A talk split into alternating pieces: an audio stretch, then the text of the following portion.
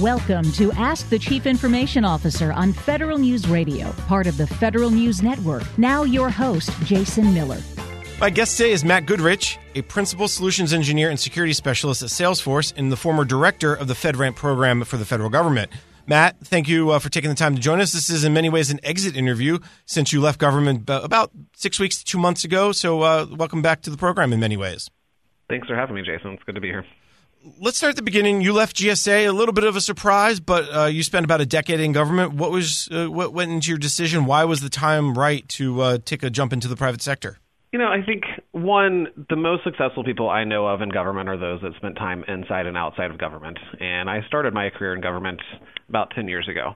And it felt like it was a good chance to really kind of jump and see the other side. I left FedRAMP really about more like eight months ago, nine months ago, and took on an acting role running the Office of Products and Programs within GSA. And when it came back time for we to have a permanent person in that position, it felt like the right time not to go back to the program, but to really see what was next in my career. And it felt like the right time to go. In many ways, I mean, 10 years is not a long time, but if you think about the people, as you mentioned, the people who have, are successful, they jump to the other side, they may come back. Uh, did, did did you always think that you would one spend 10 years in government and two did you think well i want to try the private sector eventually? Or is that something that maybe occurred to you over the last couple of years? Um, i think it's always been kind of there. I'll, to be honest when i started in government i started as a presidential management fellow and figured let's do these two years. We'll see what happens. We'll see what i do afterwards. And luckily just had a really great experience got to do some really great things at gsa and continued doing that but I never really thought of my time in government as time in government or sort of a tour of duty like some people describe it as. I always just thought it was a great job. And so at this point, it just felt like it was time for the next right opportunity to go. Um, but you know, like you said, a decade can be a long time when you look at everything that's happened, but it really isn't that long. And I, I don't think that this is my last time in government. I think this is just the right next career opportunity for me very good point. Something I probably would have asked you later on in the show. But let's t- talk a little bit about your background. You started as a presidential management fellow. How did you decide that that was the path you wanted? Did someone kind of recruit you, so to speak, or did you see it when you're in college? Talk about that initial uh, foray into the government. Sure, I did IT in undergrad, and then and law, I went to law school. And when I was graduating law school, it was kind of a bad time to be graduating with the economy and with a bunch of law schools basically admitting too many students. so as graduating, it was a pretty tough job market, and I saw this fellowship, applied for it, and really just had a great interview um, with my first boss, Katie Lewin, and had a lot of fun. Saw there were some great opportunities. Saw that I could really have some fun impacts that might have been different than what I originally thought of when I went into law school. Thought I could really combine that sort of policy knowledge around law and all of that with my IT background, and it felt like a good fit, and I think it has been. So you're a recovering lawyer, is what you're saying. right. I I still have the I can still get offended when someone says something against attorneys, but I can also say no, that's not me. I'm not actually practicing. exactly. well, as, as, as my dad always says, who's a lawyer, uh, I continue to practice to get better at law. Right. Let's exactly. discuss your new role at Salesforce. It's in the IT world. You're not being a lawyer for Salesforce. So, uh, and and why what made that company something that was uh, uh, something that was attractive? Sure. So I, I joined a, a small team of security architects and we're kind of like the SWAT team that helps with security questions from customers, whether they're potential or new. And so in the role, I kind of have two goals, I would say, which is one, to help connect CISOs and security professionals who use Salesforce, and also help strengthen the, the kind of public branding of Salesforce's security and compliance in public sector.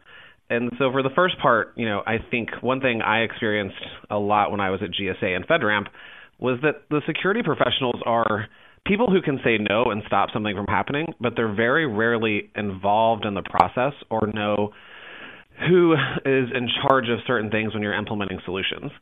So I see that from this side of the house, making sure I want to know that those security professionals and CISOs who use Salesforce know who to go to, know who can help answer their questions, and make sure they know that their feedback isn't getting lost.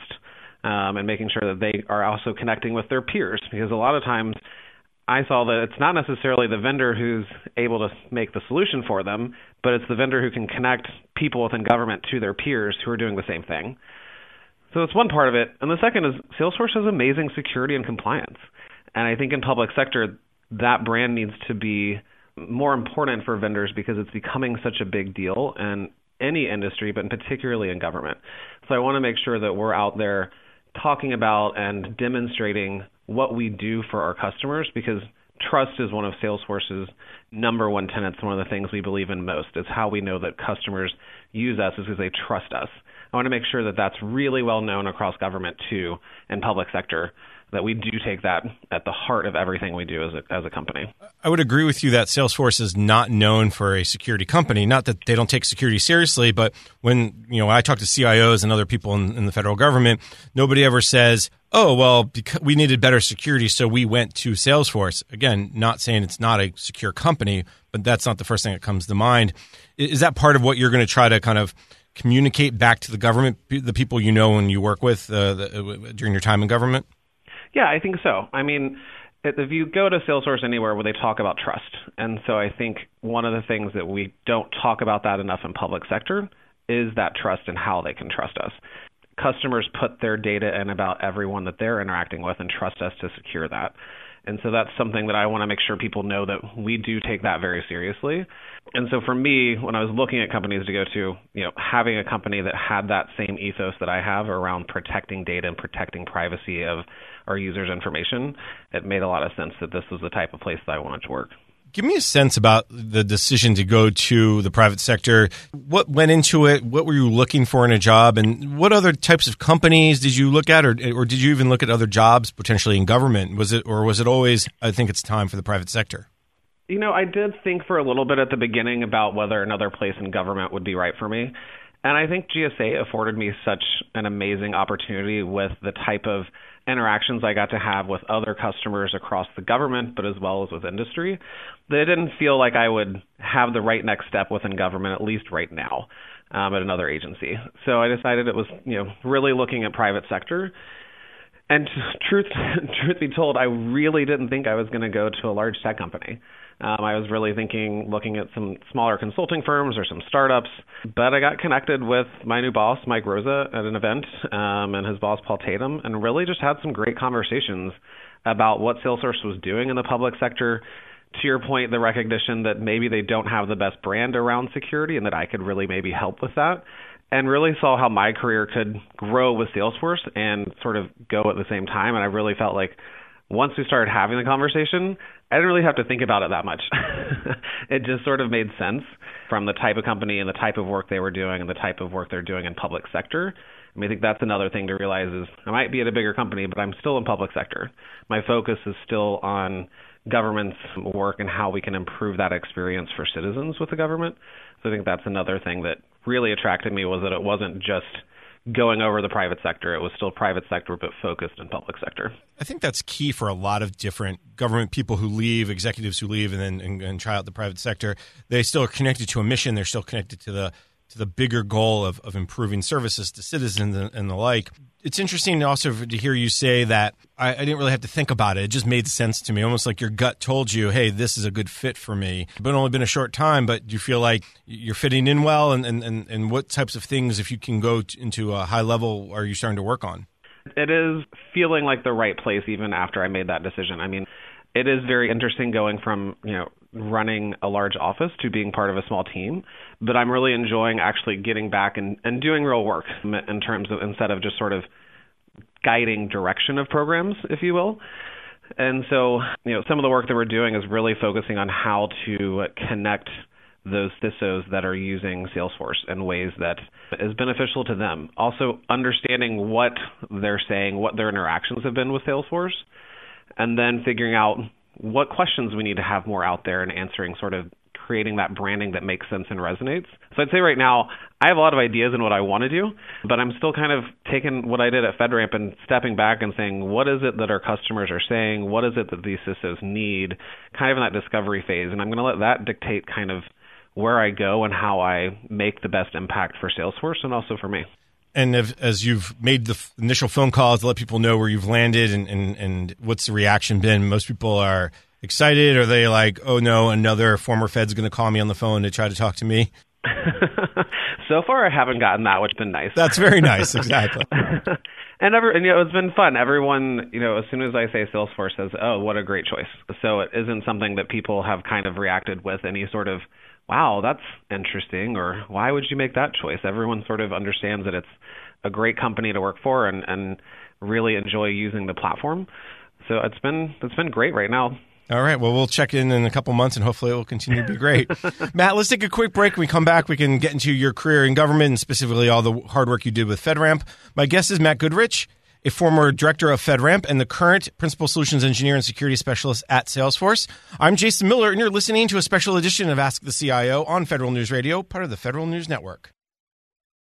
Welcome back. You're listening to a special edition of Ask the CIO on Federal News Radio, part of the Federal News Network. I'm your host, Jason Miller. My guest today is Matt Goodrich, the former director of FedRAMP and and currently the principal solutions engineer and security specialist at Salesforce. Matt, before break, we were talking a little bit about your background, how you got to government, and the decision to go to the private sector.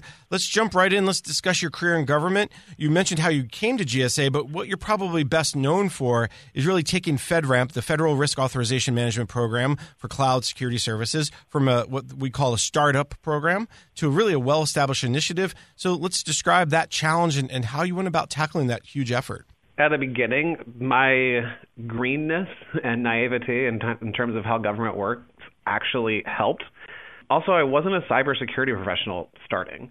And so I think that helped a lot too because I had a lot of individuals that had all of the right technical acumen that I didn't have, but I knew that this program was going to work, it had to work for everyone, not just people who were deep in the knowledge of how government runs.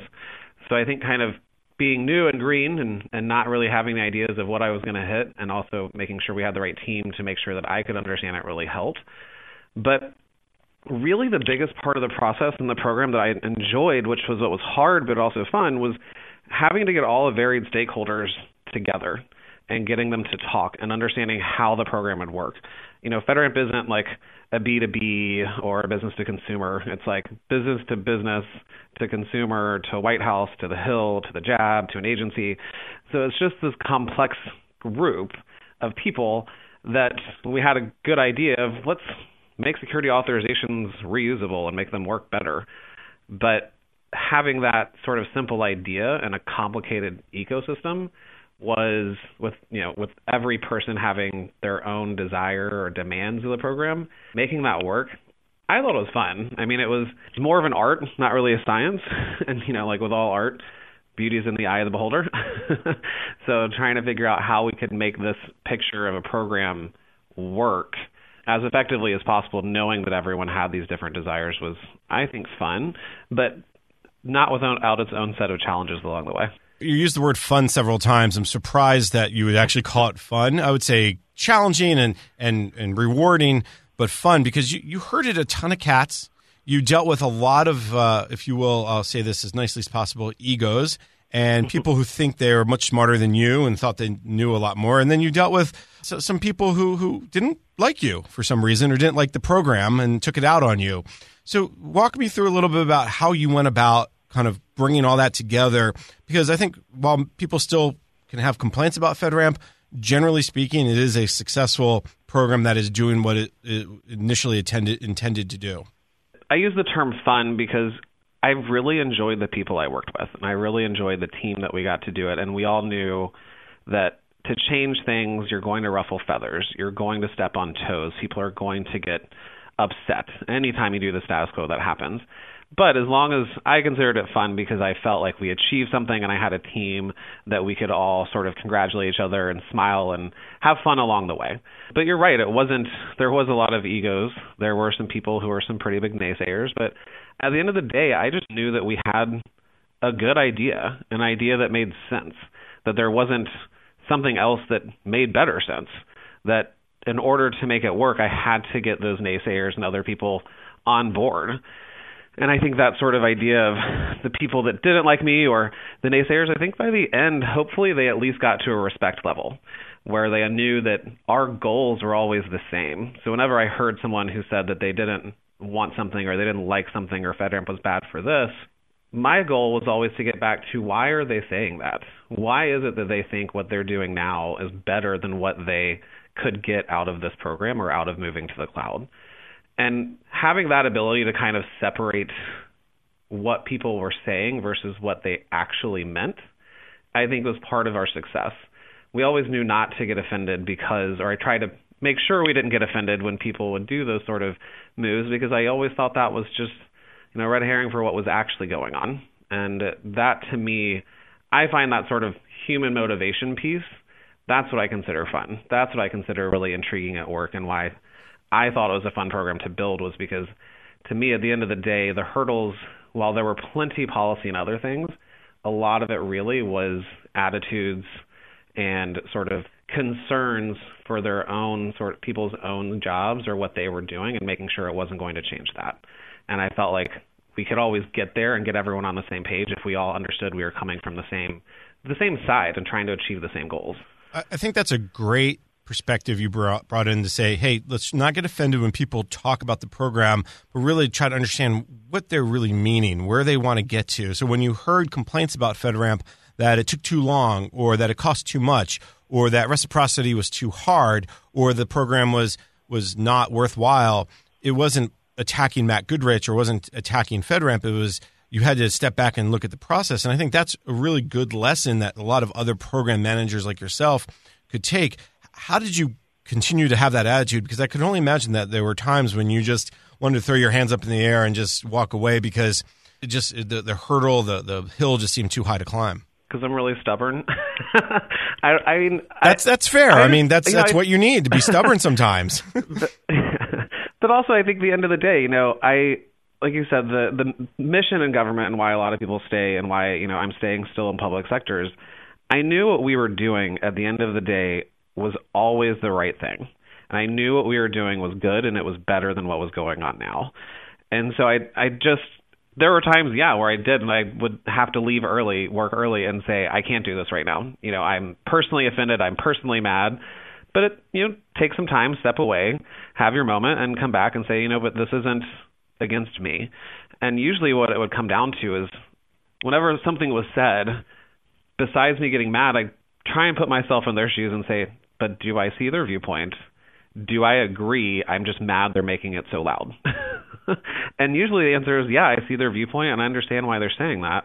So now how do we get to a solution so that I can get this person to agree with me, to agree with the program and see that we're doing the right thing. Okay, so let's talk about some of those solutions that you brought to FedRAMP. One of the first, I think the biggest ones was the tailored approach, but walk me through some of the other ideas that came up and that came to fruition based on the feedback you received.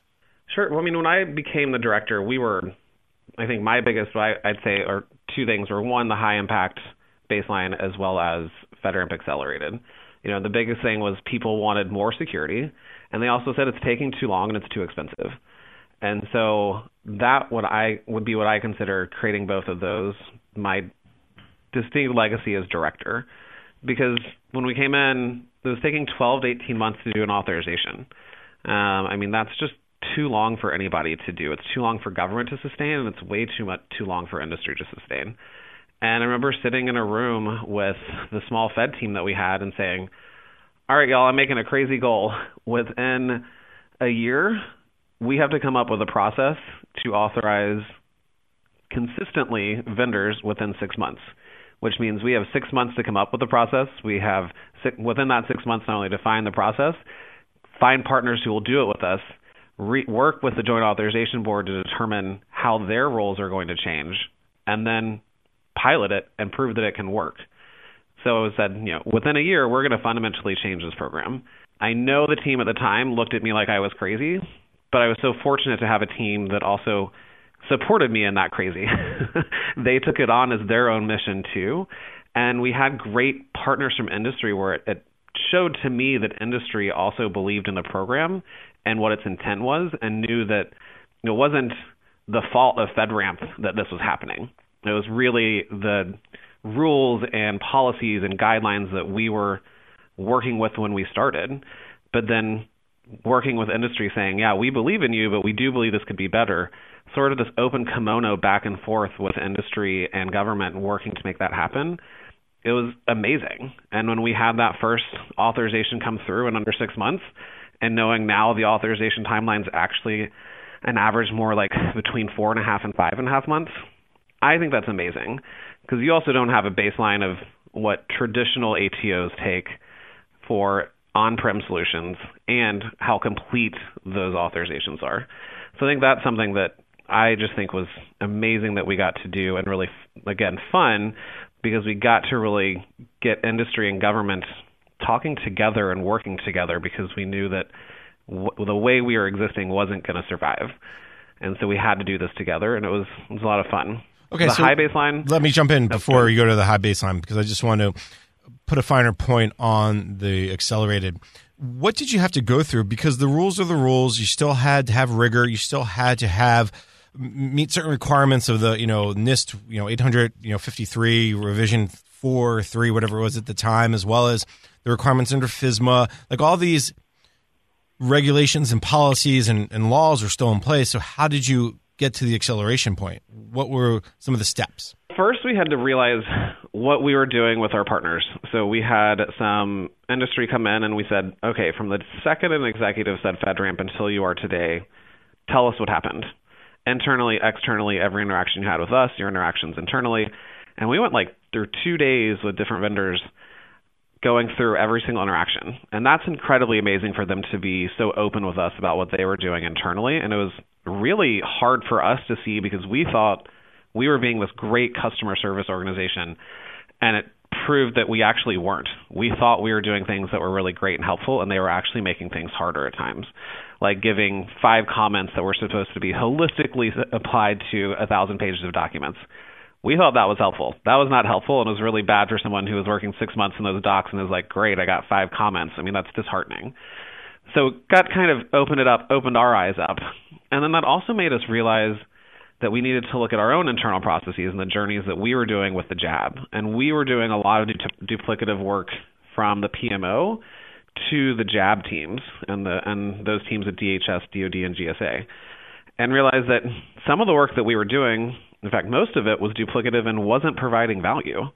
So we needed to redefine the roles between who was doing what work and why. And then finally, we looked at the process itself. You know, at the end of the day, an ATO means you have all of the authorization documents you need to make a risk based decision based on the security requirements of protecting data. Well, the process is defined within 837 or the NIST process.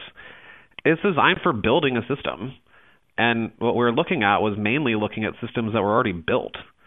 So taking that approach of documenting, then assessing, and things like that didn't make sense because the system was there and people who were documenting weren't the ones building the system.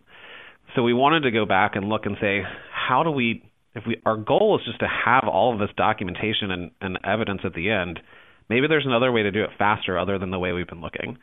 And that's where we introduced that readiness assessment we realized a lot of vendors were coming in. And, you know, the management and operational stuff you have to do for security, I consider that really maturity. And so, but what really stopped the authorizations from getting through fast was technical problems. So, a vendor thinking they do backups is enough, but they're not actually doing backups of customer data. Well, that's a very hard thing to start implementing or have to rip and replace and implement that if you don't know that's a requirement up front. You just think it's backups. Or not having the right type of multi-factor authentication. That can be very difficult to also take time to rip and replace if you have to. So we wanted to create something where vendors could more easily see upfront if they had the right technical pieces in place because they already have it there. So it, we did like a pre-audit. If you're going to go take your kids are going to go take the SAT, you're not just going to ship them into the test and tell them to take it. They take the PSAT. They take some practice tests that's what that readiness assessment is intended to do to say, hey, you've got all the right things there to get through an authorization. You might need to get some maturity, which the authorization process can get you to, but let's make sure you have all the right key things there so that when you get to time to go through the authorization process, it can happen in under six months because you have all the right pieces there. You might just have to mature a few of them. All right, Matt, let's take a quick break. When we come back, we can continue to talk about this process as well as the high baseline. My guest is Matt Goodrich, the former director of FedRAMP and the current principal solutions engineer and security specialist at Salesforce. I'm Jason Miller, and you're listening to a special edition of Ask the CIO on Federal News Radio, part of the Federal News Network. Welcome back. You're listening to Ask the CIO on Federal News Radio, part of the Federal News Network. I'm your host, Jason Miller. My guest today is Matt Goodrich, the former director of the FedRAMP program for the government and the current principal solutions engineer and security specialist at Salesforce. Matt, in many ways, this is an exit interview for you. You spent about a decade in government. You were really the, the driving force to get the FedRAMP cloud security program from a startup to a fully implemented successful program in many ways. So let's continue that conversation about how you did that. You just went through the process for FedRAMP Accelerated. You guys took it down from more than 12 to 18 months to about four to five months for authorization. What was the reaction from industry as you were going through this accelerated project and program? Were they they were excited, but were they hesitant? Were they could you not you know get them through the door, or were they busting through the door to, to get to it? G- give me a sense of the reaction. I mean, they were busting through the doors to get to get it to happen. I mean, they were everyone was tired. We were tired of how long it was taking. So I think the acknowledgement, and I think that's one thing in government that's really hard to do, is to acknowledge when you're not doing as well as you could be doing. Because I think a lot of people take that as a sign of failure or as a sign of weakness that then someone could come in and change it or take it away or whatever. And I think for us, it was just obvious. We didn't want to do it. And so I think us having that kind of transparency and we talked very publicly about what we were doing. Before we even did the pilot or started the pilot, we went out there and said, This is what we realize and this is what we're going to try and do. So we didn't keep it behind closed doors, which I think also made it more popular with vendors because we weren't just saying, Hey, we're working on it, but like give us a minute. No, we're going to bring you into this process. We're going to tell you what we're doing. We're going to tell you what we find as we find it. And we're going to work through it, hopefully, with your feedback so we can iterate more quickly. You know, I, don't want to use the term du jour right now, agile, but it was kind of an agile process. We wanted to make sure as we were going through, we weren't going too far down any path that wasn't going to make sense. And so I think having that transparency and openness really brought industry along, but I think it also really brought, brought along some of the ISSOs and security specialists in government that were so used to doing it the traditional way that they were seeing how their life could be easier. They could actually focus on risk rather than checking boxes and I got you know everyone excited about it. The one key to this, and correct me if I'm wrong, is the support you got from GSA, the support you got from OMB, because there's a lot of pressure on you from whether the Hill or lobbyists going to the Hill, or even some of us in the media saying, "Why isn't FedRAMP more successful? Why is this a pro- such a problem? Why is this?" so challenging. And there's a lot of vendors who probably were also going to the Hill and trying to lobby OMB about the program was the difference that you were you had trust and you had uh, support from the leadership, whether at GSA or at OMB. Leadership played a lot to do with it. I got a lot of support from those above me, and I think that helped. And I also think it helped that we, I believed that we needed to show our success. So we needed to always show that what we were doing was at least as secure as what people were expecting, but our processes and our outputs were better than what was happening now. So even when it was taking longer than we wanted it to, we still had knowledge that our metrics and our security were better than what you were getting today. And so what we wanted to make sure was that not only if our leadership knew that, then they had a clear story to tell the Hill or to tell others. And so I wanted to make sure that everything we did had metrics and had sort of rational reasons as to why we were doing it. I didn't ever, as a leader, want someone to come to me and say, Why are you doing this? and me to say, I don't know, let me get back to you. I wanted to know the program from the ins and outs in every single way, but also show that everything we were doing in the program we knew was driving towards more clouds. So, more clouds for agencies to use, less time to get through the process. You know, we also wanted to make sure we were innovating at all times and that we were connecting our community. So if I couldn't point to one of those four things, then I didn't think I had a clear story. So I think it made it hopefully easier for my leadership to know they were placing trust in me in the right way because I had a clean story to tell them as to why this program was impactful, why it was successful.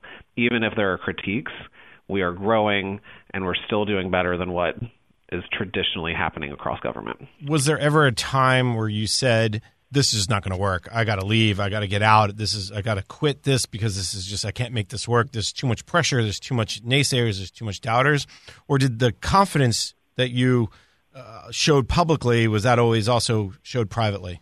um, definitely not everything that happened private was so publicly displayed. There were definitely some hard times. I don't think I ever was on the verge of saying I can't do this or this isn't going to work. Other than there were just some pretty hard times of you know some pretty heavy naysayers and some pretty harsh critiques sometimes that were very personal. But at the end of the day, again, I was able to look at what my goal was. Again, it was very hard at times, but I think that's where I always look back and look at the team that we had at FedRAMP. And I had such amazing support from not only the federal team, but our contract supports with Noblis and the clearing. We built a family. You know, I come from a family of small business. My parents have owned small businesses, um, and I always tried to build my team in the same way. You know, even though we might be in this big government, we're here to support each other, whether it's something in your personal life or something at work. I wanted to make sure everyone felt supported and like they were part of a family or a team that really that meant something. And so whenever I had those hard times or hard moments, the team was right there behind me, whether it was for a drink at happy hour or a hug in the morning, but we all were just there together. And so I never felt like I was in it alone. So whenever it got personal or got really hard, it was like there was a whole group of us going, well, this isn't going to stay like this. We're going to make this better. We're going to turn this around. And that's what was really great. As you look back over the you know last couple years, uh, five, seven years of FedRAMP, and what's the one or two lessons or, or advice you'd give another federal program manager? One, pointing back to sort of what we were just talking about, make sure you know why you're doing what you're doing and tie that to success metrics. And I don't I hate to overuse the term metrics, but you're doing you're spending time and energy on something that is still money, whether that's personnel salaries or whether that's contract support. Why are you spending that money? Making sure that that actually points to a reason that that program is there. That's not always going to be a metric that talks about cost savings or use or something else. But why is it that you're doing it? And if you can't make that connection, then you shouldn't be doing that work. So I think we need to, I think for a manager or a program director to look at that kind of why is it I'm doing what I'm doing and making sure all of those actions are getting there. But let me jump in because and then two, let me jump in real quick on that because if I'm a program manager and I'm doing my work because Congress told me, because OMB told me, because my boss told me. So t- take me just a step deeper. Your goal, if you will, your metrics were how do we make cloud secure, reciprocity, make it you know use do once, use many. I mean, you had those types of of you ha- you want to go the next level down is what you're really talking to. Right. I mean, so do once, use many. How am I making sure that we are doing that? You know, reciprocity was always an issue. So if I'm going to put a team out there doing agency work and connecting with agency people, you know, why am I doing that? Because I want reciprocity to work. So I might be spending, you know, two people on my team to go out there. And if someone asks, why are you having someone just going out there talking to agencies? Because these agencies aren't understanding our process. They don't have a connection to the PMO. Therefore, I think it's important to have two people out there actually making those connections. So it doesn't have to be, you know, overly thought out in terms of like direct lines and money and things like that, but you've got to be able to, to describe why you're doing what you're doing and not saying because it's the way we've always done it or I came in and there was always two people doing that. Okay, well examine why it is that you're doing what you're doing and if the reason you have to do it is because Congress told you to, that's the then that's fine. That is the reason. But make sure what you're doing is supporting what Congress actually asked you to do. And then you're going to go into your second lessons learned or, or advice. Well, the second one I would say is focus on the people. I think a good percentage of success in any job is not necessarily your own intellect or skill. I think it's knowing who the right people are to align with, get answers from, to help you out. And then you're going to end up helping them out too. So I think for me, I also, you know, I like I said, I really find people's motivations and why people do what they do to be kind of intrinsic of something that I find interesting.